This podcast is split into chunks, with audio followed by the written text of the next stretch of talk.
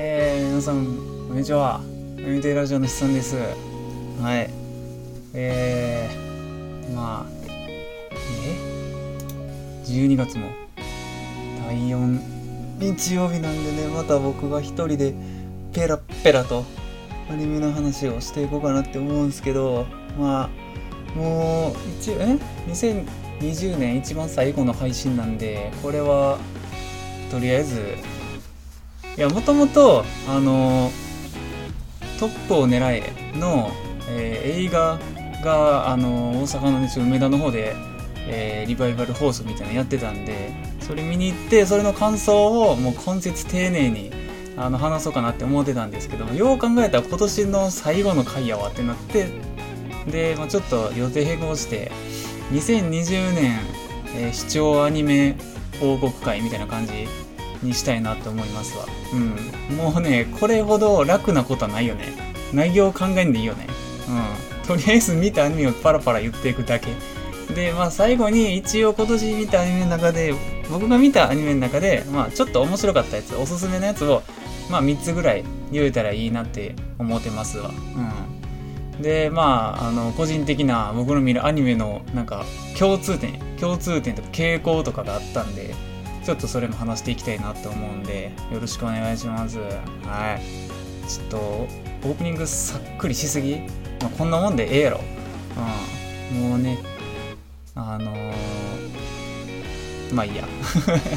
じゃあ、やっていきましょうか。おえす。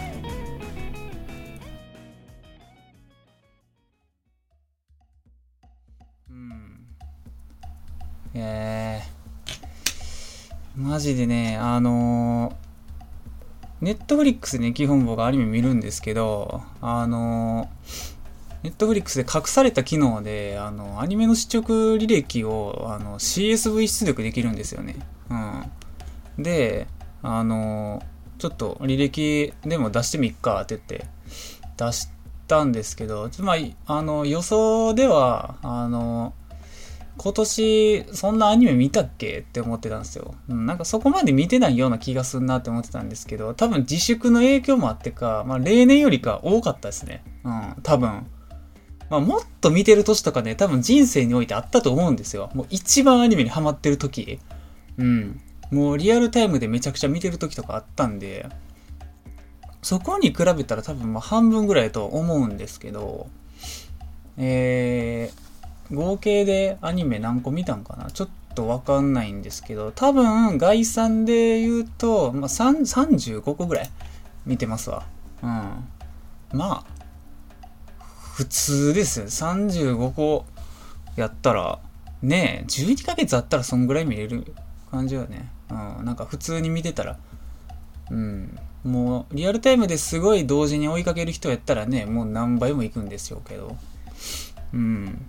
まあさすがにそこまでね、そんな時間はねえというか、そんな好みのアニメ少ないよって、うん、感じですな。えー、これどうしようかな。ちょっと待って。こっちも持っていこうか。うん。で、えーと、まず順番、もうね、年始から順番に言っていこうかな。うん。で、これ、今、まあちょっと僕、エクセルでまとめてる、今年見たアニメ、えー、まとめてるんで、それを、あの、1月から順番に言っていくんですけど、あの、すでに見たことあるアニメがほとんどです、僕の場合は。うん。もう新規でアニメ見ることってね、やっぱり少なくなりましたよね。うん。なんかあれ面白かったからもう一回見ようかなとかばっかりですわ。うん。半分ぐらいは多分、えー、2回目以降ですね、視聴が。うん。視聴か。うん。で、あのー、何や、暇なんで、あのなんや、歯抜けで、ちょっと、あの日常系アニメ1、2話見ようとかいう時あるじゃないですか。そういうのはカウントしてないです。うん。あの、投資で最後、最初から最後まで見たアニメだけ言ってきますね。うん。で、一番最初がね、多分年始に一番最初に見た、えー、アニメが、一番最初に見たアニメではないんやけど、えー、っとね、盾の勇者の成り上がり、これ見ましたよね。あの、1月に。うんななぜか。なん？何が原因で見たんかちょっと分かんないんですけどなんか見たくなったんでしょうねうん。で、えー、そっから連続で縦の勇者の成り上がり見て、えー、ゴブリンスレイヤー次見てでその次にあのテスラ見たんかうんなんで、なんかちょっと異世界系をなんか3つ連続でポンポンポンって見たんですよ。うん。勢いでちょっと見ようって思って見たかったやつを。うん。で、見てたんですけど、あの、縦の勇者の成り上がりがね、あの、予想の3倍ぐらい面白くて、これがね、ぜひ、ちょっとおすすめのアニメではありますよね。うん。その3つの異世界系の中では、あの、一番面白かったです。うん。まあ、ゴブリンスレイヤーもあの好きなんですけどね。うん。で、ああ、ちょっとこれ間違いがちなんですけど、ゴブリンスレイヤーは異世界もんじゃなかったですね。うん。異世界もんなんかなって思って見たら、異世界もんじゃねえ。本物のファンタジーやってなったんですよね。うん。これ、見てない人からしたら結構、あの、知らんかもしれないですね。うん。僕もてっきり異世界もんやと思ってたんで。でも、ゴブスレも良かったですね。ゴブスレは、あの、オープニングがね、あの、ミリっていう、アーティストで、まあ、個人的に好きやったんで、あの、それもいい点でしたね。うん。まあ、音ゲーやってる人はね、結構知ってますよね、ミリって。うん。で、えー、縦見て、ゴブスレ見て、えー、テンスラ見たんか。あ、そう。で、縦を見始めた理由、あの、思い出しましたわ。あの、異世界カルテットっていう、あの、アベンジャーズみたいなアニメがあるんですよ。あの、異世界系のアニメのキャラがもう一堂に会するアニメがあるんですけど、それの2期に、あの、縦の勇者成り上がりが参戦するみたいなことで、で、それ以外のキャラは大体知ってたんで、あの、縦だけ知らんのも、ちょっと腑に落ちんなっていうことで、まあ、縦見てから異世界カルテット2期見るかってなったんやと思いますわ。うん。なんで、その次に異世界カルテット見てますね。うん。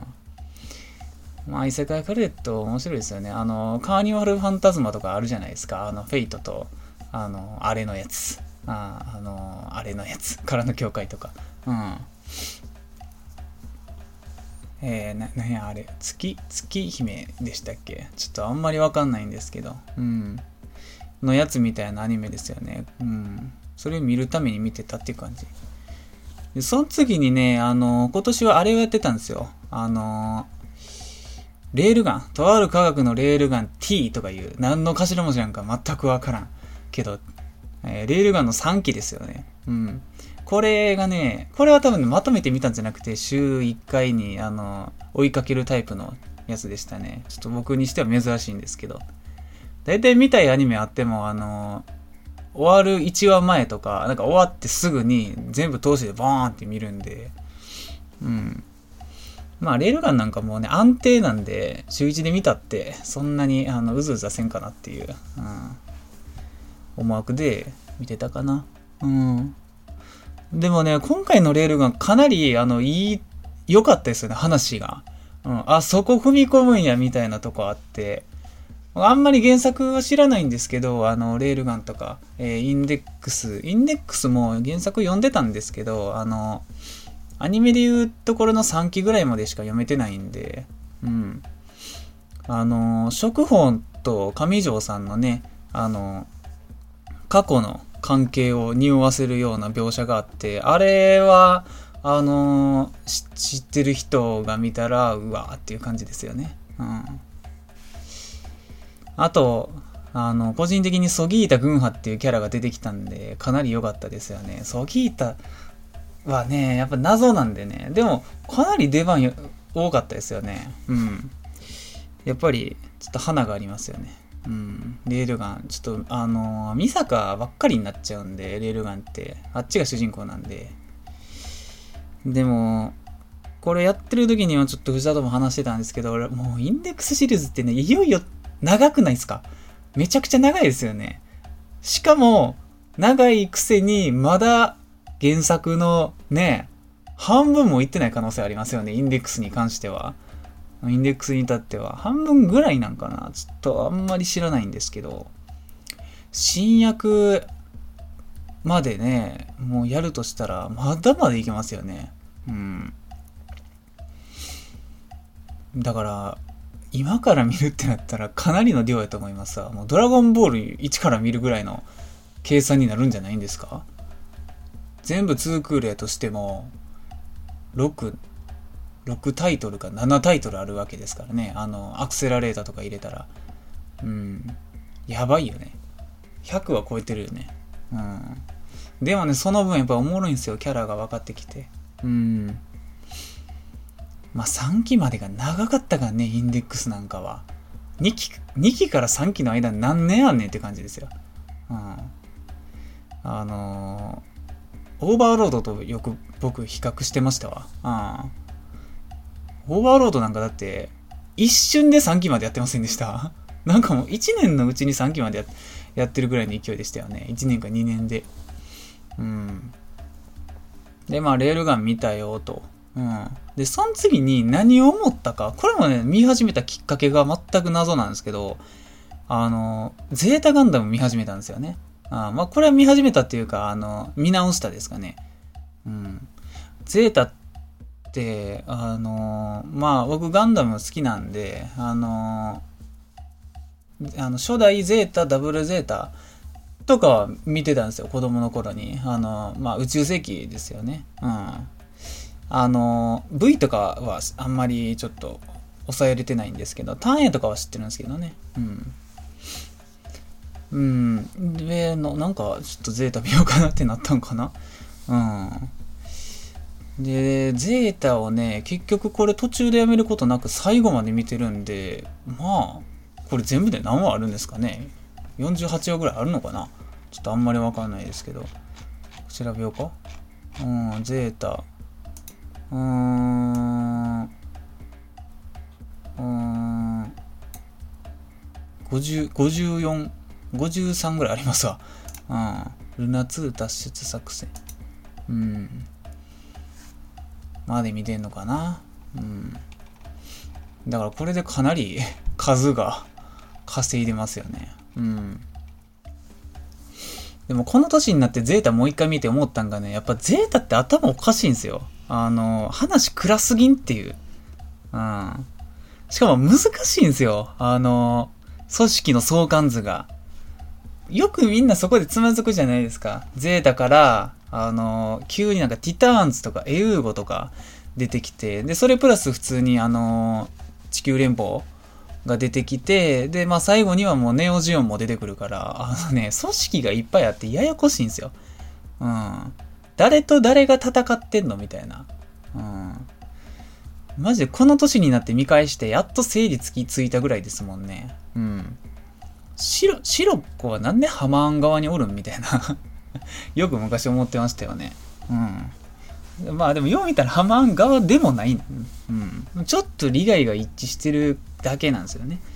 うん。まあほんでね、ネタバレにもならんと思うんですけど、あの、ちょっと最後ね、あの、カミーユがね、ちょっとえらいこっちゃになっちゃうんで、あの、暗いですよね。うん。そうそうそう。あ、思い出したこうゼータガンダム見始めたきっかけが、そうなんですよ。今年ね、あの、この時期ですよね、2月頃に、あの、ゼータガンダムってあの、新規作画、かなり新しい方の作画で、えー、リメイクが3作品あるんですよね。うん。それが、あの、梅田で、あの、ドルビーでやってたんですよね。ドルビーアトモスか。ドルビーアトモスってなんかあの、めちゃくちゃ音質がいい、あの、映画のなんか、種類ですよね。IMAX の、なんか、亜種みたいな。うん。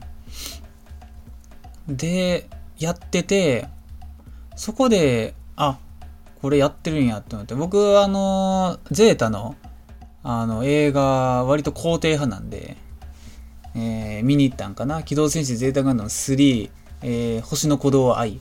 これ見に行ったよね。うん。あの、ガクトの主題歌のやつとか結構好きでしたよね。この3、3で流れたんかちょっと忘れたんですけど。うん。かっこいいですよね。うん。作画がね、あの、まあちょっとちぐはぐなんですけど、古い方と新しい方のやつがテレコになって出てくるんで、でも新しい方の作がマジで神ってるんで、これ僕は全然好きですね。あと、カミーユが、あの、闇落ちせえへんっていうか、や闇落ちっていうか、なんかあの精神崩壊しないんで、うん。最後もなんかスタイリッシュに変形して旅立っていくんで、それもいいっすよね。うん。それを映画館にまず初めに見に行って、ちょっとゼータ火ついて、アニメシリーズ、あテレビシリーズ見直したって感じですかね。うん。まあ、ゼータなんかね、もう、あの、ゼータの最終回とダブルゼータの、あの、第1話って、本物の続きじゃないですか。うん。あれすごいですよね。うん。今のアニメからしたらちょっと考えられないですよね。もうガチの続きやんっていう。うん。そのまんま続く。そのまんま柔道が出てくる。うん。で、えー、まあ、ゼータ話こ、こんなとこにして、で、次見たんがね、3月にドロヘドロっていうアニメ見てますね。うん。これだいぶ好きでしたよ、僕。ドロヘドロ。うん。ドロヘドロってあれ、どこが作ってるんですかね？多分、多分やけどあの感じやと、マッパとか、そこら辺なんですかね。うん。マッパかウィットですよね。ウィットではないか、3DCG ウィットやってましたっけ？ちょっと忘れたんですけど、ドロヘドロっていう、ちょっと 3DCG 寄りのアニメやってて、原作がね、結構有名ですよね。あの、ビレバンに置いてる系漫画ですよね。なんかちょっと、マイナーやけど、あの、ある界隈では知名度が高いみたいな。うん。で、評価も高いみたいな感じですよね、ドロヘドロ。結構ね、連載開始年とかね、昔なんじゃないですか？あんま知らないですけど。うん。で、これ、原作知識とかほぼなしで初めて見て、ああ、うん、なんかね、面白かったんですよ。うん。でも、あのー、ちょっと、最後らへん盛り上がりそんななかったけどねっていう感じでしたよね。うん。アニメだけ見るとね。うん。漫画やと違うんかもしらんけど。うん。序盤のワクワク感半端なかったですね。こいつこんな能力なんかよ、みたいな。うん。そう。世界観ほんまに独特ですよね。これアニメ見てたら、ねえあの、3つ、3つ、アニメ見たら1つは言うセリフやと思うんですけど、世界観が独特って。うん。ドロヘドロはマジで独特やと思いますわ。うん。まあ、タイトルからしてね、なんかちょっと気持ち悪そうなアニメですよね。うん。ドロヘドロ。これめっちゃおすすめですね。うん。サクッと見える。あと曲がバチクソ良かったっすね。うん。あのー、結構最近来てるバンド、バンドっていうか、なんだね、あのグループかね。うん。ちょっと名前忘れたんやけど、の、の、ネームみたいな感じの名前じゃなかったっけ？これ今 iTunes 開いたんですけど、どっかにあるんちゃうかな？えー、っと、多分、ない。ちょっとパッと出てこんな。うん。みたいなやつやったんすよ。うん。この辺か？この辺か？あー。あー、これね。そう、ノー、ネーム合ってたわ。うん、そう。が、歌ってますよね。うん。僕はこれあれよね。あのーハイド幻想のグリムガルっていう、まあ、異世界ナンバーワンアニメを見たときに、あの、このね、えー、あれがオープニングやったんで、そこで知ったんですけど、あと桜クエストね。うん。全部いいんすよ、曲が。うん。あれよね。まあ、ドロヘドも良かったと。うん。で、次が、えー、っと、もう一週間後ぐらいに、えー、空挺ドラゴンズっていうアニメを見てますね。うん。これもね、ドロヘドロと同じで、あの 3DCG のアニメですね、全編。うん。で、あ、全編じゃなかったか。うん、あの、ところどころかな。うん。で、これもね、なんかあの、漫画が本本屋に置いてあるのを見たときに、あ、なんかこれ面白そうやなって思ってたんですよ。まあ、ジャケットで。うん。僕大体その、ビジュアルで見始めたりするんで、ドロヘドロも空挺ドラゴンズも多分、あのちょっと大判の漫画で、あの、ビレバンノークの方に置いてるみたいな感じの立ち位置の作品ですよね。うん。で空挺ドラゴンズは、まあ、あの、かの有名な、えー、ボリボンピクチャーズが制作してましたね。うん。これはね、まあなんか、うん、普通に面白かったっていうぐらいのアニメでしたね、僕個人的には。うん。僕、僕にあんまりそこまでは刺さらんかったっていう感じですね。要素で、的に。あのね、同じ 3CG アニメで僕がやっぱ一番好きなのは、あの、シドニアの騎士なんですよね。うん。あれはね、もうぶっ刺さったんですよ。あの、世界観とか、まあ、基本ロボットものなんで、まあ、あの、やっぱ好みやなって思いましたね。うん。いやー、空挺ドラゴンズ、まあ、あえて 3DCG でやる意味あったんかなっていう感じですよね。うん。なんかね、ロボットもんとかやったらね、あのー、直線ね、あの、書くのめんどくさいから、やっぱり 3DCG とね、相性がいいみたいなとこありますけど、うん。ぱり 3DCG のパイオニアって、パイオニアではないな、あの、躍進手前の、あの、その第一人者みたいなのはシドニアやと個人的には思ってますね。うん。で、その次に、えー、見たのが BNA ですね。うん、これはね、個人会で言ったかな。BNA と、まあ、ガ、ガイナの話はしてへんか。うん、吉成陽っていう、吉成陽さんっていうね、まあちょっと記載がおるんで、うん、その人の話と、まあ、BNA セットでやったっていう感じですね。これもね、やっぱり、あの、さっきの空挺ドラゴンズドロヘドロとはもう打って変わって、もう手書きの、手書きというか、まあデジタルやけど今は、うん、その手書きの、あのー、本気を見たって感じですよね、やっぱり。うん。いいです。BNA。うん。でもね、なんかちょっと変なとこで終わってるんで、うん。あれかな。まあでも主人公タヌキなんで僕好きでしたけどね。うん、動物の中で一番好きなのはやっぱタヌキなんで、可愛いですよね。うん。曲も良かったね、BNA は。オープニングも良かったし、エンディングおしゃれやったね。うん、ああいうの好きですよ。意外とそういう系統で来るんやって思って。うん。うわあくび出た。BNA。で、その次が、えー、っと、広角機動隊の、あの、ネットフリックスオリジナルのやつですね。あスタンダーロンコンプレックス2045とかいうやつですね。うん、少佐が可愛いやつ。うん。まあ、それもね、あの、まあ、さすがに広角機動隊なんで良かったですよ。うん、あの、アライズと違って、あの、声優がオリジナルなんで、まあ、その点は良かったですね。で、あの、ちょっと懸念してた 3DCG の、あの、のっぺり感も、まあ、2、3話見ていくうちに全然慣れて、うん。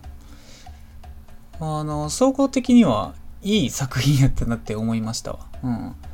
で、あんまりその、続いてる感じがしないんで、あの、他の光学機動隊作品と、まあ、厳密に言ったら時系列でちゃんと繋がってるとは思うんですけど、あの、すごいさっくり、あの、見れる広角機動隊でしたね。うん、あの、難しくなく、うん。やっぱりイノセンスとか、あの、ゴースト・イン・ザ・シェルとか、なんか難しそうじゃないですか、話が。うん。けどこっちは結構万人に進める、進められる系の高架機動隊に仕上がっておりましたわ。うん。ちょっと、うん、これもね、続きというか、途中で終わってるんで、あの、早くやってっていう感じですね。うん。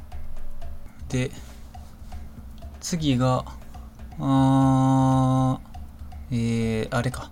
ドクターストーンですね。ドクターストーンを、なんか、急に見始めましたよね。これももう正直、きっかけはわかんないですね。うん。で、うーん、ドクターストーンは、あれよね。なんか、ん？後半のオープニングが、あのー良かったですね。あれ、なんていうバンドなんでしたっけ？な、な、なんやったっけ？ペンギンリサーチでしたっけ？ちょっとなんかよくわからん、そこら辺の、ちょっと最近、あの、来てそうな、箱慣れしてそうな、バンドですよね。うん。これ、あ、でも後から知りましたよね。これがジャンプ漫画やっていうことを。うん。結構、あの、教育に良さそうなアニメでしたわ。うん。まあ、えー、でね、あれなんですよね。これもいいとこで終わってるんですよね。2期楽しみやな、みたいな感じですわ。うん。特に これといって、言うことはないかなっていう感じですよね。うん。で、その次に、えー、あれ見てますよね。これ良かったです。空よりも遠い場所。うん。これがね、良かったっすね。うん。なんかあの、今、今、羅列したこのアニメの中でも、この空よりも遠い場所はおそらく、もうジャンルで言うと全然違う感じになるかな。うん。なんか実写ドラマ化とかしそうですよね。映画化とか。なんかして、もうもはやしてるんじゃないんこれ。うん。さすがにまだしてないか。うん。何に近いんかなこれ。あのー、全然ちょっと違うかもしんないですけど、あれとか好きな人は多分つかみやすいかな。あのー、あれ、タリタリとか。あ時折出るんですよね。このタリタリっていうアニメ。うん。まあ、別にファンタジーでも何でもなく、学生が織りなす、なんかまあ夢のある話ですよね。うん。あのー、これなんや？北極、北極探検の、探検って言うとなんか少年っぽいですけどね。なんて言うんですよね、あれ。うん。まあ、開拓っていうか、まあ、観測基地にいる人の話ですよね。うん、北極とか南極に。うん。ちょっと忘れたけど。うん。なんか、ストーリーが良かったね。女の子ばっかりなんですけど、まあ、特に恋愛もんでもなく、ただ単にもう、あれで友情系のアニメでしたね。うん。で、その次に、えっ、ー、と、あれ見てますね。ノーゲームノーライフ。これがね、急にちょっと古いアニメになって、あ、まあ、ガンダム、ゼータガンダム言うたから、もう関係ないか。うん。ノーゲームノーライフをね、あの、見てなかったんですよね、僕が。うん。で、これね、なんか、うん、YouTube さまよってるとの、あの、アニソンのなんかまとめみたいな動画あるじゃないですか。うん。あれでノーゲームのライフってなんか高確率で入ってくるんですよ、オープニングが。うん。ちょ誰、誰のオープニング忘れた鈴木みのりか、なんかその、その辺ですかね。うん。で、なんか、うん、曲だけは知ってるけど、アニメ全然知らんなって思って、あの、ワンクールやったんで、もうサクッと見てまえということで、うん。見てますね、これは。うん。それよりも遠い場所を2日で見て、で、その次の日にも乃木村 F 見てますわ。うん。で、まあ、でも、正直言って、そこまでおもろいかって思っちゃいましたよね。辛口。急に辛口なんですけど。うん。まあ、普通の異世界転生、まあ、俺杖系、うん。ソードアートオンラインの方が面白いかもなっていう程度の感想でしたね。うん。兄弟なんも僕にとってはそんなにプラスではなかったですね、主人公が。うん。お兄ちゃんと妹で行くのも。うん。まあまあまあ。そんなに時間の無駄になったとか、そこの、そのレベルではなかったですね。まあまあおもろかったわっていう。原作はもしかしたらもっと面白いかもしれないですね。うん。えー、その次にはね、白箱。うん、白箱見ましたね。これはもうずっと見たかったアニメで、あの、アニメ制作会社の、まあ、裏側というか、あのー、視点から、あのー、ストーリーが、えー、ノーストーリーのアニメですね。うん。これはね、まあなんかそのオタクである以上見て損はないアニメなんかなって思いましたよね。うん。うーん、白箱。これね、あのー、またなんか個別で回作りたいぐらい面白かったですね。うん。あのー、あ、これ言うの忘れてんな。えっ、ー、と、あれですね。映像系には手を出すな。これは僕今年の個人会で言ったんで、まあもう別にそこまで今触れるわけではないんですけど、これも今年見たアニメですね。えー、割と序盤の方に見てますわ。うん。で、うん、まあ、映像犬と白箱同じようなではないけど、うん、アニメを作るアニメといえば同じなんですけど、テイスト結構違いますよね。うん。映像犬はもう、あの、技術的な面、あとはこういうシーンが好きなんやみたいなのを、あの、主人公が代弁してくれるんですよね。うん。で、結構な、あの、好み広い範囲の好みを、あの、表現してくれましたね映像犬は。ミリタリーであったりだとか、まあ、あの BNE みたいなあの動きの良さのアニメについても掘り下げてくれましたしまあ、白箱はどっちかっていうとあの制作進行の話ですよね。主人公があのアニメ制作会社に働いてるんですけどあの絵描く人じゃなくて制作進行のっていうあの役割の、えー、人なんでちょっとだけ目線も違いますよね。うん。まあ、いかにこうアニメ制作会社とそれに、えー、関わる他の職種、うん。まあ、音響とかあの、まあ、声優さんとか、あとは、まあその声優事務所とか、あとテレビ局とか、うん。なんかそういういろんなね、もうメタ的な、ものすごくメタ的なアニメ制作の、えー、裏側を描いたアニメでしたね。うん。こういう兼ね合いがあるから、あのこのキャラクターの声優は誰々になったみたいな、うん。ありますね。うん。こういう事件が起きちゃったからここの作画はもうこの人じゃなくてこの人になったみたいなうん。でもそのあのデッドヒート感もまあアニメとしてあの面白か面白い風になったっていうのはすごいなと思いますね。うん。まあ仕事系のアニメって他にいっぱいあるじゃないですか。あのニューゲームとか。うん。あと、なんだ、あの、あれとかね、サーバントサービスとか、えー、それこそ、あれとかね、あの、ファミレスの、サーバントサービスの同じ人のやつ、あれ何やったっけ？あ、ワーキングか。うん、そう、ワーキングとか、いろいろあるんですけど、それ、そこに近いかな、どっちかっていうと。うん。そんな感じですね。うん。で、その次これ、まあ、対策ですね。えっと、バイオレット・バーガーデン。うん。これがね、まあ、あの、今年のアニメではないんですけど、今更見て、今年の6月に見てますね。うん。6月にバイオレット映画で見て、バーガーで見て、これはまあ個人会で言ったから、そこまで掘り下げる必要ないかもしんないですけど、うん。あのー今年で一番泣いたアニメになるんじゃないですか？うん。これは完全に泣きアニメでしたね。うん。で、えっ、ー、と、映画も見に行ったし、うん。映画で、しかもね、映画でね、あの、見に行かんと完結しないっていうのがね、ちょっとね、あれでしたけどね。うん。個人的には、あの、ネットフリックスに上がってる、あの、OVA かなうん、OVA の話がやばかったですね。うん。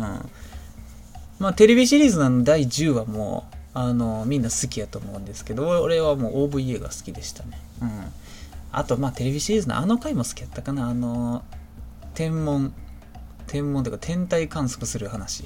うん。あれもよかった。うん。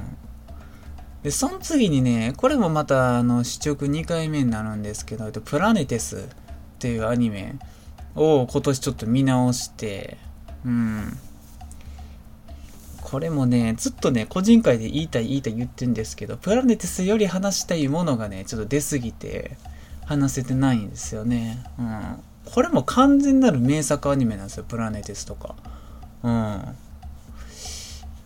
あのー、宇宙、これなんて言うんですかね。えー、っと、うん。まあ SF ですね。近未来 SF になるんですかね。かなりの人間が宇宙で生活するようになった後の話ですね。うん。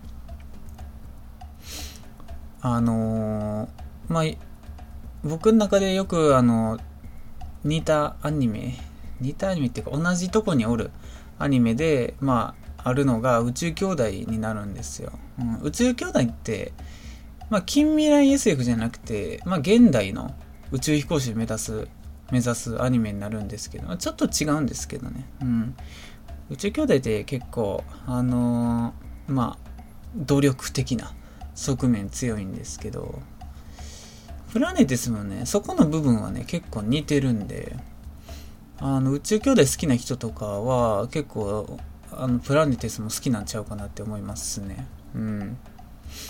結構古いですねプラネテスも。2004、5年ぐらいかな。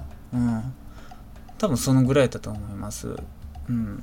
でね確か放送も、あのー、NHK とかその辺やったと思うんで、えらく真面目なアニメですね。うん。でも、見て損はないアニメですね。これ。うん。おすすめです。うん。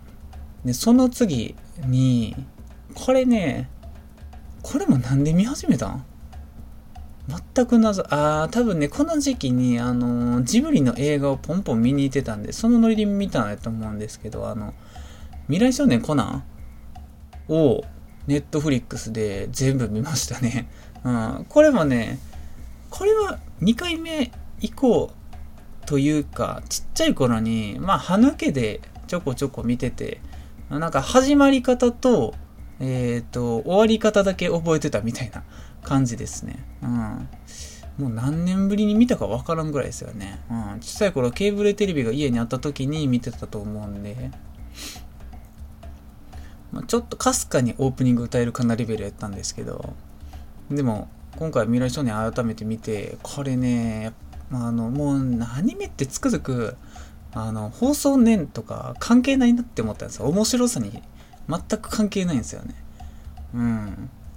もうどんだけ古くても、話が面白ければね、あの、見るんすよ。うん。最後まで。うん。だから新しくても思んなかったらもう一瞬で切りたくなるんですよね。うん。だから、まあ、ゼータガンダム買って最後まで見れるし、うん。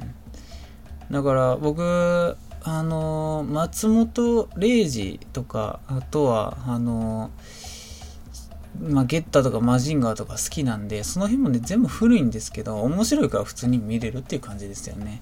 うん。トップを狙いとかね。うん。未来少年コーナー。あんまりね、あのー、その、なんて言ったらいいんですかね、あの、宮崎駿なんですけど、やっぱり未来少年コナンって、あのギガントっていうすごいかっこいいね、飛行機が出てくるんですよ。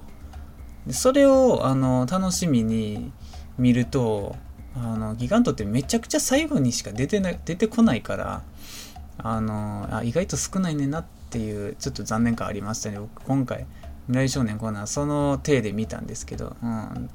多分ね、なんか、あのエディオンかなんかで ギガントの模型か何かを見たんやと思うんですよ。あ、ギガントってあったな、みたいな。うん、かっこいいわ、やっぱりっていう。宮崎駿の描くあの重機ってなんであんなかっこいいんでしょうね。うん。まあ、鳥山明しかり。鳥山明の描くバイクみたいなのも大体かっこいいじゃないですか。車とか。うん。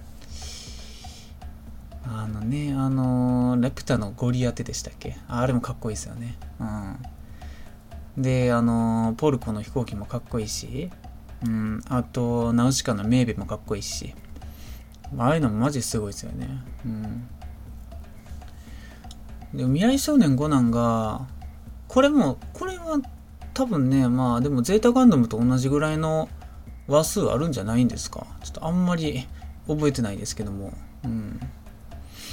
これもだいぶ数を稼いだアニメですね。うん。でもね、これ見てる感じ、うん、まあ、2週、2、3週間で見てますね。うん。いくら長くたってね、2、3週間あれば見れるって感じですね。うん。で、次、次がね、もののけ？もののけっていうアニメ。うん、前から気になってたんで、ちょっと見てみたって感じですね。うん。あまりに作画というか、あの、キャラデザが独特すぎて、これほんまにもうアニメなんかって疑うレベルですよね。なんかあの、なんやこれ、あの、浮世絵動かしてんちゃうかみたいな。うん。ほ、なんか、ほぼその表現で正しいぐらい、あの、奇抜ですね。浮世絵が動いてるって感じ。うん。で、うん、まあ、あのー、でも話の内容自体はすごく王道でしたよね。うん。なんかあの、もののけがおるから、それを払える主人公が、まあ、その、退治するみたいな、すごい王道の設定ですよね。うん。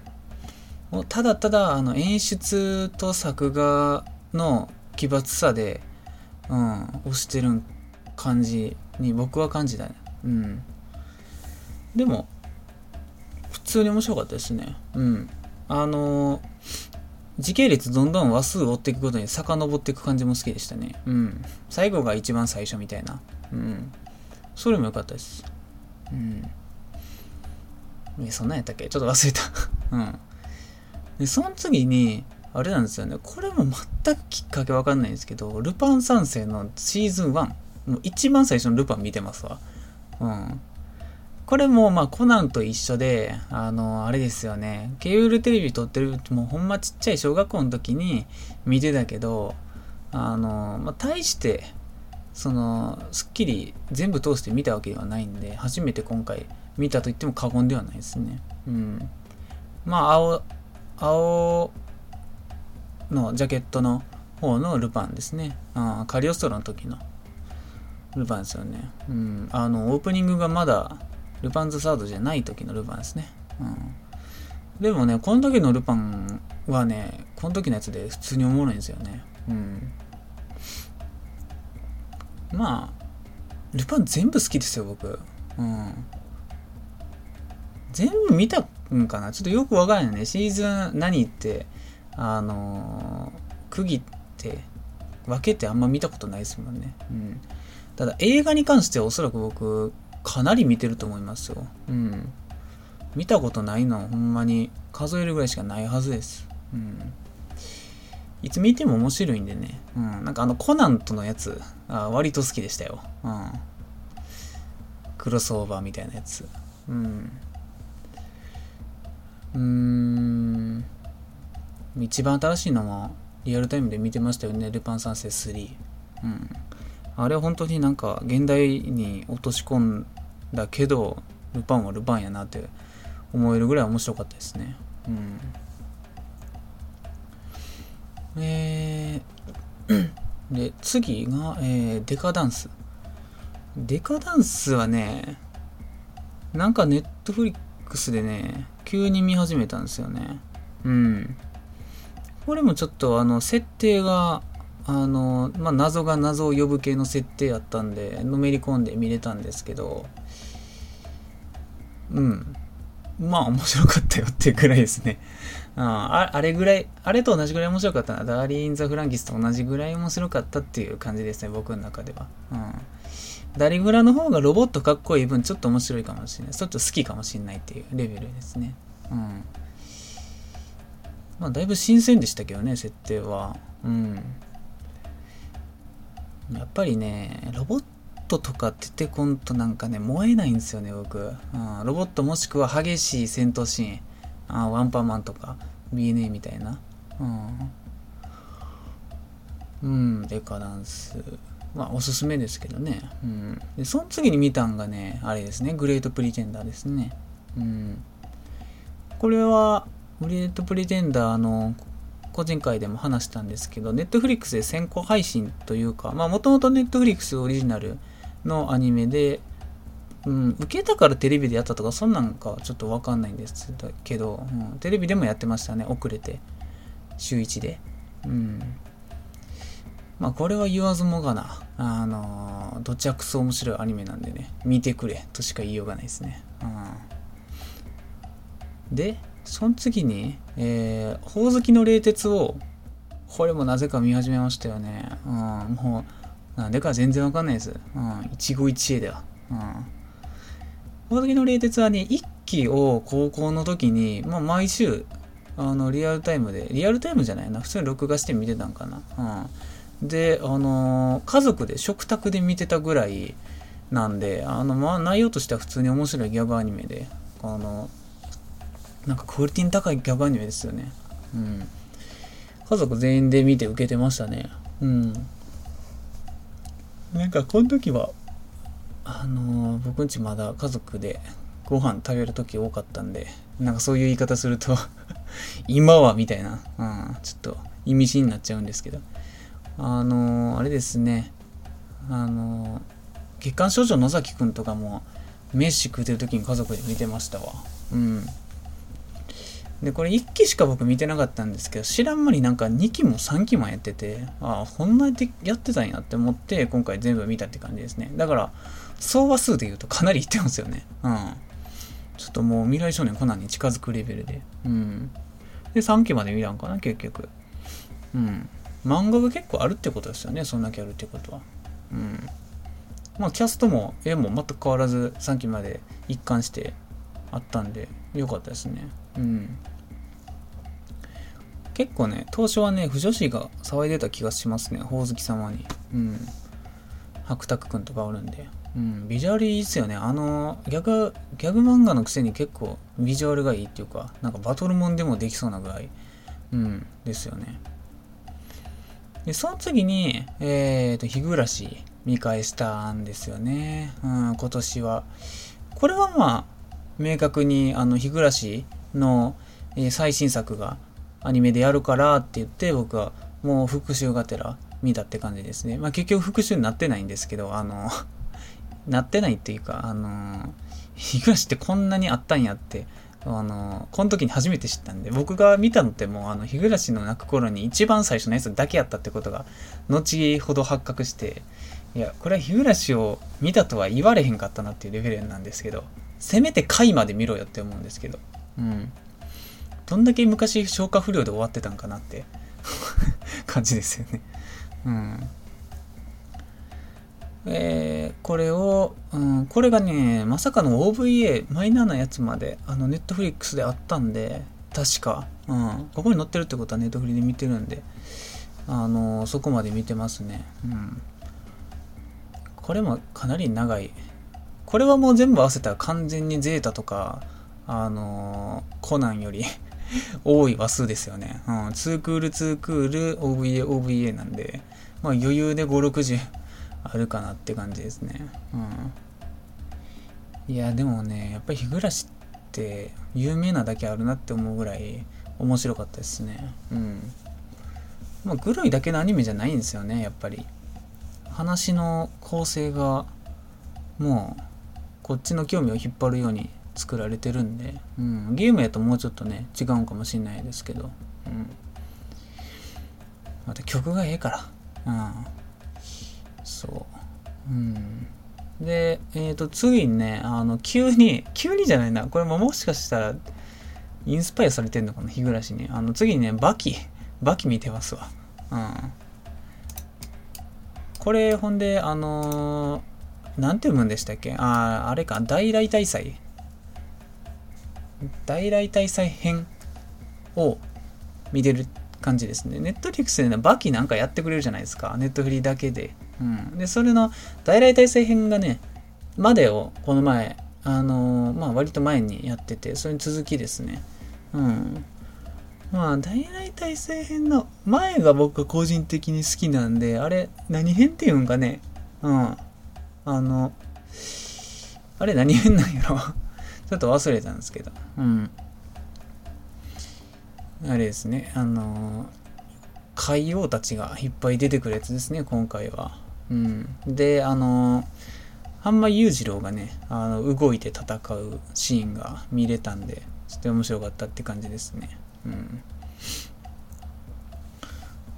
まあ、そうそうそう。だから、大来帝政編はね、僕昔家にバキ漫画あったんですけど、大来帝政編ぐらいから僕はあんま読んでなかったんですよ。なんかちょっと、あの、読む気がなくなって、それ前までのね、前の編までは面白かったんで、わーって読んでたんですけど、うん。だから今回は不完全初見って感じですね。うん。まあ、バケは相変わらず面白いんでね、正直言ってアニメで見るのと漫画で読むのあんまり変わらんぐらい、あの漫画が面白いんでね。うん。漫画の方がちょっと伝わるような表現が多いかもしれないですね、バキは。うん。筋肉の感じとか。うん。動きのなんか素早さみたいなのがね、あの漫画のカットの方が分かりやすいかもしれないです。うん。で、えっと、その次に、あれですね、うん、夏目友人帳、なぜか見始めましたよね。うん。で、これはね、まだ見終えてないです、僕。うん。これ12月14日に見始めてて、で、うん、なんかちょっと癒しを求めに行ったんかもしれない。癒しと感動を求めにあの、うん、夏目友人帳。これはね、一期を、あの、ずいぶん昔に見て、で、まあ、2期とか3期は多分歯抜けでね、ちょこちょこ見てる感じなんですよね。うん。だから、もう、全部見てまおうって感じで今進んでるとこですね。うん。あのね、一期の一番最初から泣きそうになりましたよね。うん。やっぱり、夏目はいいなって。うん。よくあの、無視し好きな人は夏目好きとか聞きますね。うん。まあ確かにそうやなって思いますよ。僕も無視し好きなんで、無視しっていうか、まあ無視しか。いつも間違うんやけど。うん。ちょっと似てますよね。話の作り方とかも、うん。あの、設定とかも。うん。まあ無視しの方がね、あの、もうちょっと昔の話で、うん。あの、絵はあっちの方が好みなんですけど、うん。声とかね。うんでね、あとね、これ見てましたわ、今年。ゲッターロボ。うん。これも、日暮らしと同じで、あの、ゲッターアーク、ゲッターロボアークっていうのがね、来年やったっけな？あの、新しく、あの、放映されるっていうのをね、ちょっと聞いて、ああ、ゲッターやるんやってなって、うん、ちょっと見返そうって思った次第ですね。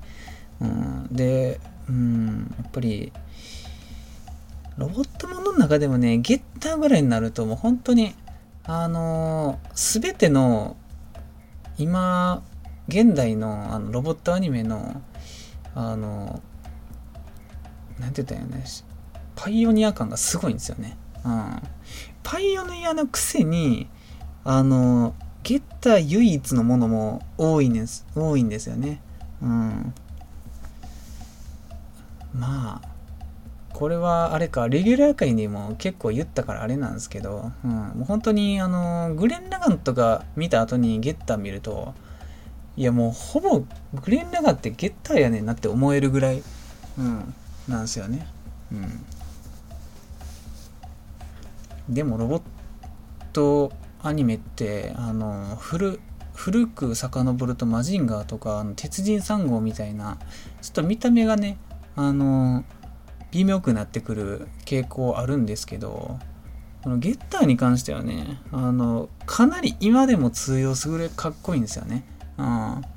あの、まあ、無印ゲッターは正直危ういですけど、あの、新ゲッターはマジで今出てきても十分かっこいいくらい、あの、洗礼されてますよね。うん。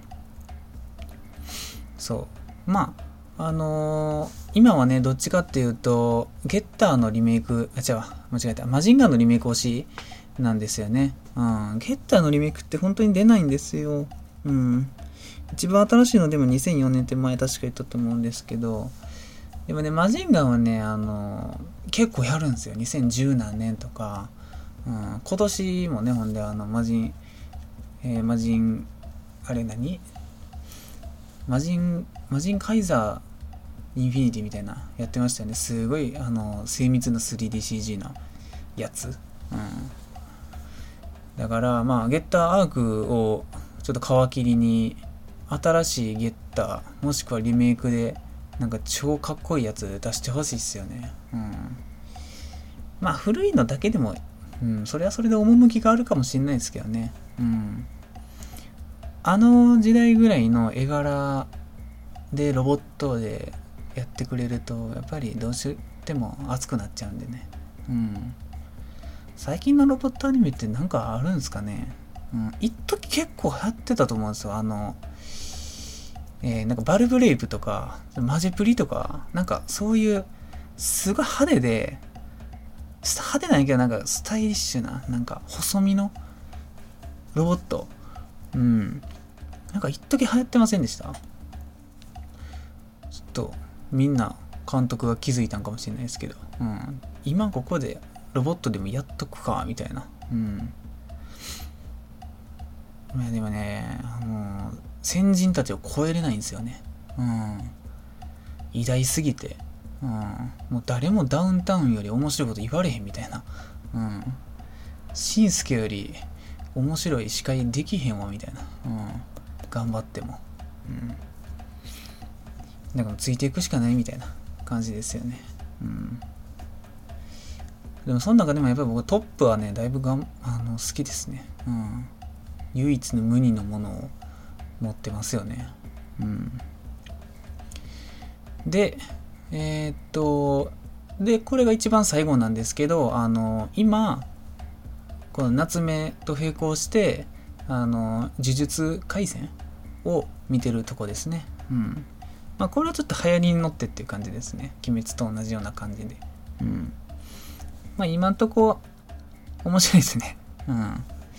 ちょっと自分だけではあんまり見ないようなタイプのアニメやったんですけどまあえらく友達に勧められてちょっと見てみようかなって思いましたね、うん、これもねあの鬼滅の時に言ったんですけどねあんまジャンプ集がしないんでなんか最近のジャンプって変わったなって思いましたね。うんほんまにこれジャンプか？みたいなマガジンじゃない？みたいなサンデーとか。うん。でえー、っとテレビアニメはこんなもんと。うん。今何分？あもうこんなもんか。うん。あとね、今年見たね、劇場版の映画、これちょっと言っていきたいなと。うん。えっ、と、バイオレット・エヴァーガーデンの劇場版も見たよと。うん。で、えっ、と、あとね、メイド・イン・アビスの劇場版。これも見に行きましたね。これは、これも本当に、あの、見に行ってよかったですよ、僕は。うん。まあ、あれ、僕、漫画持ってるから内容一応知ってたし、まあ、そこまでショッキングではなかったかなって感じですね。うん。ただ、あの、続き、メイドヤミスの2期もなんかアニメ化決定してるみたいなんで、あれは、あれに至っては、マジで、アニメ化できんかって思いますよね。なんかもうモザイク入るレベルですよ。次の話って。うん。そっちが僕はもうほんま、あの、漫画読んでても、ちょっと目背けてまうぐらい、きついシーン多いですね。うん。マジできつかったです。うん。大丈夫な話で。どういう表現になるの？うん。で、まあそんなん置いといて、えっ、ー、と、あとはさっき言った、えっ、ー、と、ゼータガンダムの劇場版3、星の鼓動は愛、見に行って、で、あと、今年はコロナのあれで、えー、ジブリ4作品が、えー、再上映されててそのうち3つの「ナウシカ」と「千と千尋」と「もののけ姫」これを見に行ってきましたね、あ、ちなみにこの3つはねもうほんまジブリの中でももうみんな好きな3作品やと思ってるんですけどうん。あれですね、うん、一番メインで見に行きたかったのは僕ナウシカなんですよね。うん。でも一番感動したのは「もののけ姫」でした。うん。感動感動ってあるよね。あの涙じゃなくてほんまにエモーショナルみたいな。そっちの感動でしたわ。うん。いや「もののけ姫」って劇場で見たらこんなにやばいんやなって、うん、そっちの感動がすごかったですね。うんもののけ姫ってやっぱすっごいっすよねうんで、えっ、ー、と、あとはね、しれっと Fate、stay night、あのー、 Heaven's Feel の3見に来ましたね。やっとこれで Heaven's Feel も終わって、だいぶ長かったですけどね。うん。でも Heaven's Feel というかね、あの、まあ UFO テーブルなんですけど、これ作ってんのがもうね、あの、引くぐらい絵綺麗で、ちょっともう、やめてあげてって言いそうになりましたよね。あの それ以上制作スタッフ、もう、HP0 よみたいな。うん。いやもう、大丈夫な、死なんっていう。うん。そんな綺麗な絵描いて大丈夫っていう、そこの懸念が生まれるぐらいやばかったですよね。うん。まあ、あの、後から言う、まあ、ついでに言うんですけど、あの、鬼滅の刃の映画、無限列車編も、えー、これもまた UFO テーブルなんですけど、これも見に行って、これはね、しかもね、IMAX で見に行ったんですよ、僕。だからもうやばかったっすね。もうね、やばいしか言ってないですけど、尋常じゃなかったです。うん。一人で見に行ったのに結構声出てましたよ。おそらく。僕。うわ、やっばーって小声で 多分言ってたと思いますうん。うん。でね、鬼滅映画ね、これね、もうエンタメ性が高すぎて、もう一回見に行きたいですもんね。うん。あの迫力、あの楽しさを味わえるためなら、もう一回2300円出すわ、みたいな。うん。マジでアトラクション乗る気分ですわ。うん。とんでもないもん作ったなって。うん。何回でも見れるんですよ。うん。まあだからこそね、あのー、日本一位になろうとしてるじゃないですか、今。多分なるじゃないですか、このペースで言うと。うん。下がって、下がり幅は多分めっちゃ少ないと思いますよ。今でも、なんかほぼ並行していってそうじゃないですか。うん。年末年始でまたなんか客増えそうやし。うん。でね、あの、千と千尋がね、あの、最上映分の売り上げを 上乗せして、まあ、鬼滅に抜か抜かれそうになったのを回避したみたいなニュース流れてたんですけど、そんなんせんでもね、それしてもね、抜かされますよ、これは。うん。まあ別にね、抜かしたからって言ってって思いますよ、僕。うん。そんなことでね、なんか、ワイワイ言う人、ねどうかと思いますよ。うん。そういう、その人多分もう、もはやオタクじゃないんかなって思いますよ。アニメファンと。アニメファンじゃないと思いますわ。うん。うん。センチ比が抜かされて 何かを言う人って一体何っていう 別にね、金額が全てじゃないってみんな分かってるやろって。うん。そんなん言ったら、ねえ、あのー、ナウシカとか、もののけ姫とか、ごっつい少ないと思いますよ、興行収入。うん。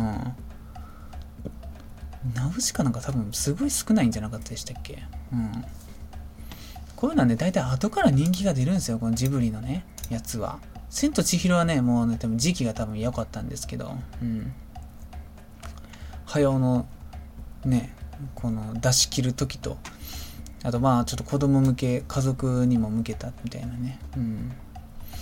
で、あとトップを狙いの、まあ、OVA 前編後編を見たよと。うん。これも映画館で見れてよかったですね。うん、マジでよかったです。もう一生ないと思ってたんでね。うん。だからこの今の現状でね、あの映画がね、どんどん延期になって、あの最上映ばっかりしてる時期っていうのはね、まあ、正直言って嬉しいですよね。うん。だってジブリとかね、トップを狙いがね、まあ、映画館で見れると思ってなかったですもん。うん。それで言うと、あれですよね、あの、今省いてる、アニメの話しかしてないんで省いてるんですけど、今年あの、ダークナイトっていうね、実写の映画とかも、まあ再上映してて、それもね、もうこれ映画館で見れてよかったなって思えるぐらい面白かったんで、うん。あの、トップ、うん、最後ほんま感動しましたね。うん。よかったよかった。うん、トップ2もね、2はやらんな。2はできんわ。うん。映画館でやるようなやつじゃないわ。うん。OVA でちょうどいいって感じよね、あれは。うん。そう。トップといえばね、やっぱ最終回のあの白黒がね、ちょっと映画館で見た時の迫力が団地で。うん。静止画になってんのに逆に迫力が増すってマジで異次元ですよね。うん。で、あとは、エヴァンゲリオン新劇場版のジョトハット Q。まあ、あ、違うわ。Q は結局見に行かんのや。うん。ジョトハを見て、で、Q もね、見に行こうと思ってたんですけど、Q がね、まさかのね、あの、新エヴァンゲリオン、まあ、次やるやつですね。1月23日に。うん。に、あの、なんかくっついて上映してくれるところがあるみたいで、うん。それがね、まあ、ナンバー、うん、と梅田両方でやるんですけど、ちょっとナンバー、それで見に行こうかなって思ってるんですよね。うん。で、あのー、ナンバでね、あの、世界最速上映やってくれるんですよ。うん。あの、あれですよね、俗に言う1月23日の、あの、0時から上映してくれるやつですね。うん。わかりやすく言うと、1月22日の24時から上映してくれるやつですわ。うん。そう。それね、一回だけ別のアニメ映画で行ったことあるんですけど、めちゃくちゃ久しぶりですね、行くの。うん。で、ナンバーやったらね、正直僕、帰り歩けるんで、うん。見に行けんなって思ってでそれがねあの Q とあのねあのプラス続きでやってくれる上映みたいなんでだから多分どういうことや？あの22時ぐらい？22日の22時ぐらいから9上映しててでそれ終わったらもう多分席移動せんとそのまま新エヴァンゲリオン始まるんですかね。ちょっとわかんない。スクリーン変わったりするのかな。うんちょっとわかんないんですけどそれのねチケットをね何としても取りたいです。うん。うん。だからもう僕当たり前ですけど23日はあのー、仕事休み取ってますからね。うん。そう22も取っていいぐらいですよ。取ろうかな。今から追加しようかな。うん。取っていいぐらいですよ。もうあの夕方ちょっと寝て。寝ていこうかなって思ってますわ。うん。まあ映画はそんなもんですね。うん。ちょっと松竹これに含まれてないんで。うん。あの、ワイルド・エヴァーガーデンだけちょっと思い出せたんで、いや、あの、言ったんですけど、そこにもね、松竹で見に行った映画、なんかあったんちゃうかちょっと忘れたんですけど、うん。あの、東宝シネマズもね、見た映画の履歴見れるんで、これちょっとまあ、あの、さっきのネットフリの履歴と一緒にエクセルにボーンって今貼ってるんですけど、うん。こんな感じですよね。2020年視聴アニメ報告会一覧以上となります。私の。うん。で、これ、誰も気になってないと思うんですけど、あのー、総、総視聴、えー、時間、総視聴話数、これちょっと言っていきたいなと思うんですよ。うん。えー、話数の方が、まあ大体ですよ、概算。うん。ネットフリー以外で見たアニメもいっぱいあるんで、概算なんですけど、多分話数で言うと、まあ、700ぐらい。うん。ですわ。うん。ちょっとこう変えとこうか。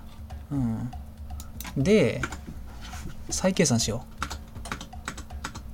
う。えー、違う。うん。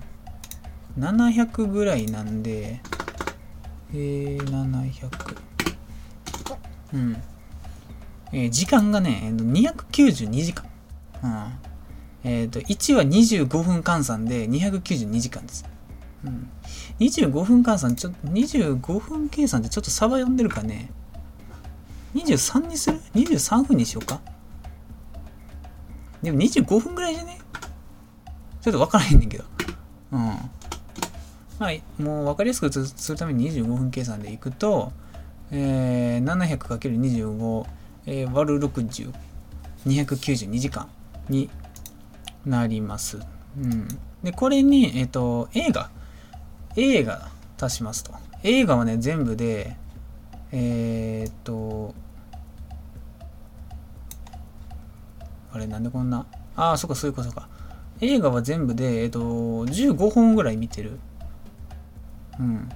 あの、アニメ映画ね。うん。アニメ以外の映画は計算してないんですけど、うん、さっきのダークナイトとか、うん。計算してないんですけど、多分15本ぐらい見てて、あの、映画館に見に行った映画ね。うん。ネトフリで見た、あの、映画とかは、さっきの方に入ってますわ。だから25分からちょっと全然はみ出すよね。うん。まあでももうそれはアニメ1話として考えてるって感じですね。ちょっと抜き出すのがめんどくさすぎて。この何百行もある視聴、履歴の中から映画だけを抜き出すのが ちょっとめんどくさすぎて。うん。で、33時間ぐらいになって、えー、っと、そうですね。うん。で、足すと、うん、まあ、325時間、アニメ見てたかもしらんって感じ。まあ、めちゃくちゃ前後。プラマイ、プラマイ50ぐらいで考えてもらって ほぼ当てにならんけど。うん。325時間ってどどうなんですかね？なんかもうこう見ると多く感じるけど、まあ1年ってね、何時間あるんって話なんで、まあごっつ少ないですよね。うん。ですね。700話って見ると多く感じるけど、ドラゴンボール2回くらい見れる？多分。ドラゴンボール2、3回見れるかな？うん。GT までで。うん。まあこんな感じですわ。うん。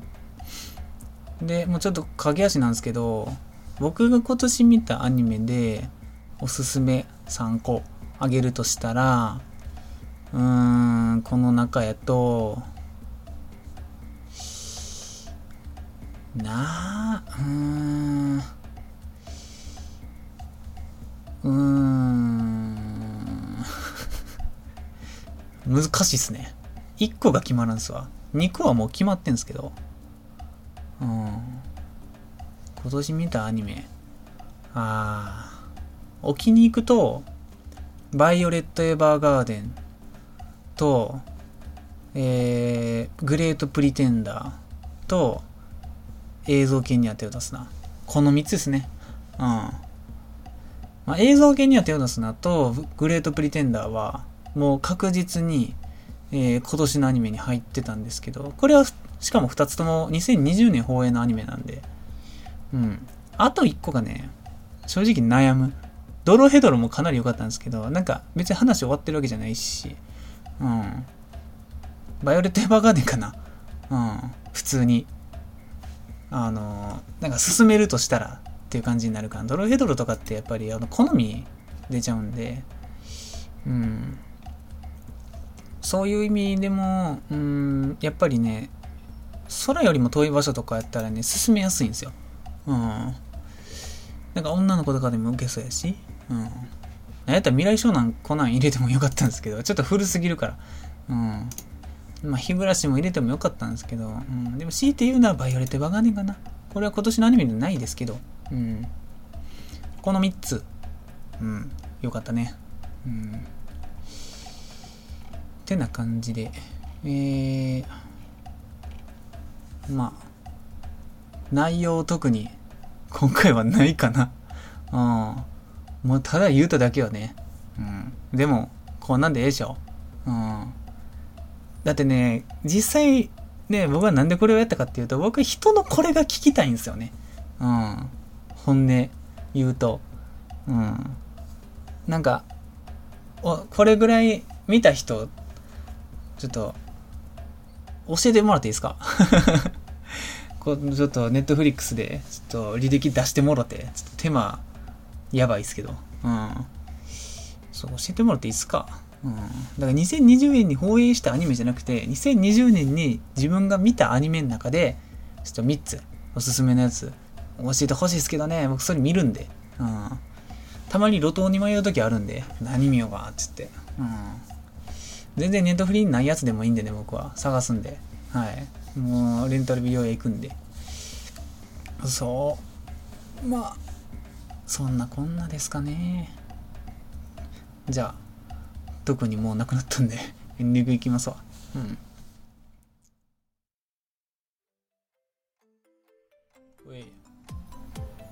まあ、あれっすわ。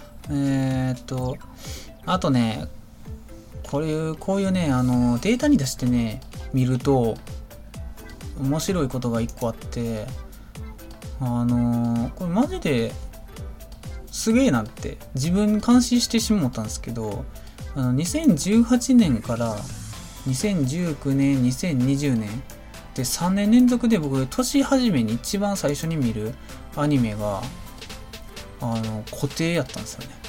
うん。3年連続でそのアニメを年明けた一番最初に見てるんですよしかもなんかちょっとずつうんそれがラッキースタやったんですよねうんでまあでも、これ正直聞いて、ああ、ちょっとわかるかもしらんって思いません？うん。なんかあの、年始のほわほわしてる時に、なんか、ひとしきり三が日とか終わって、もう部屋でなんかゆっくりし始める時あるじゃないですか、自分の部屋とかで。その時に、なんかアニメ見ようかな、なんか垂れ流しでもいいから、見ようかなってなった時に、何見るってなったら、僕ね、ラキスタを多分ね、3年連続でね、無意識のうちに流してるんですよね。これがね、めちゃくちゃ面白かったっす。うん。そう。まあ、2017年はね、あのちょっと履歴が途中からしかなくて、年始の履歴が確認できへんかったんで、わかんないんですけど、下手したら2017年もラキスタ見てた可能性はある。うん。そう。いや、本当に。大体ね、三が日終わってからさ、うん、4日か5日にラキスター見てますね。うん、今年は？今年は、そうですね。うん。名イシュから見てますわ。で、2019年は願望から見てて、2018年は突っ走る女。これ1話っすよね、多分。うん。から見てますわ。うん。で、なんか3、4話見て、もうやめてる。だからこの3年合わせたらちょうど1ワンクール分ぐらいになってる。うん。これがね、すっごい面白かったです。うん。ええって思って。うん。でも逆にあれじゃないですか。今年見にくないですか？今年ってか来年か。うん。21年の初め、俺ラキスタ、なんか見なあかん使命、使命感出ますよね。うん。まあでも見るか。こうなったら。うん。まあそれがね、ちょっと傾向、特色、癖みたいな、ちょっと発見したんで、言いたかったっていう、これが言いたかっただけの放送かもしらん、今回は。うん。いや来年ね。まあ、あれですよね、今決まってる段階で言うと、やっぱ新エヴァンゲリオンと、あとゲッターロバアークと、あとはね、僕、アリアのえ新しい映画がやるんですよ。それがね、新エヴァと同じぐらい楽しみです。うん。そう。アリアはね、絶対世界最速上映とかないんで、普通に見に行くんですけど、松竹で。うん。あれ、東宝じゃないから。うん。楽しみっすよ。うん。どんどんやってくれ。うん。ま、そんな感じですわ。うん。なんか全然関係ないんですけど、あの、ついにね、あの、リングフィットアドベンチャーが手に入ったんですよ、定価で。うん。ちょっと難波のね、エディオンにフラーって言ったら、お、あるやんってなって、うん、最近ずっとなかったのにって思って。まあ一人一個まででしたけど、ちょっと衝動買いしたしたんで、やりますわ。うん。ダイエットしよう。なんか年末年始太りそうやなって思ったんで、今年。うん。やろうかなって。意思表明しておきますわ。うん。まあね、あれで筋肉バキバキになるとか絶対ないんで、なんかちょっとね、やっぱり、あのー、生活習慣をね、見直すみたいな感じで。あとなんか、あの、動いたら、あの、末端冷え性なくなるとか言うじゃないですか。結構それに期待してるとこありますね。うん。冬寒いから。うん。うん。えーと、アニメテラジオでは見てほしいアニメを使ってほしい枕など皆様からのお便りをお待ちしております。宛先はアニメテラジオと .gmail.com。TwitterID は、アットアニメテラジオとなっております。おや。で、まあ、前のレギュラー会で言ったんですけど、今年も、あの、年始は、あの、レギュラー会1本増やす予定なんで、まあ、それが、正直言って何日に、何曜日に上がるんかどうか全く何も相談してないんで あの、ちょっとわかんないっす。まあ、大晦日か、元日、どっちかなんじゃねって思いますわ。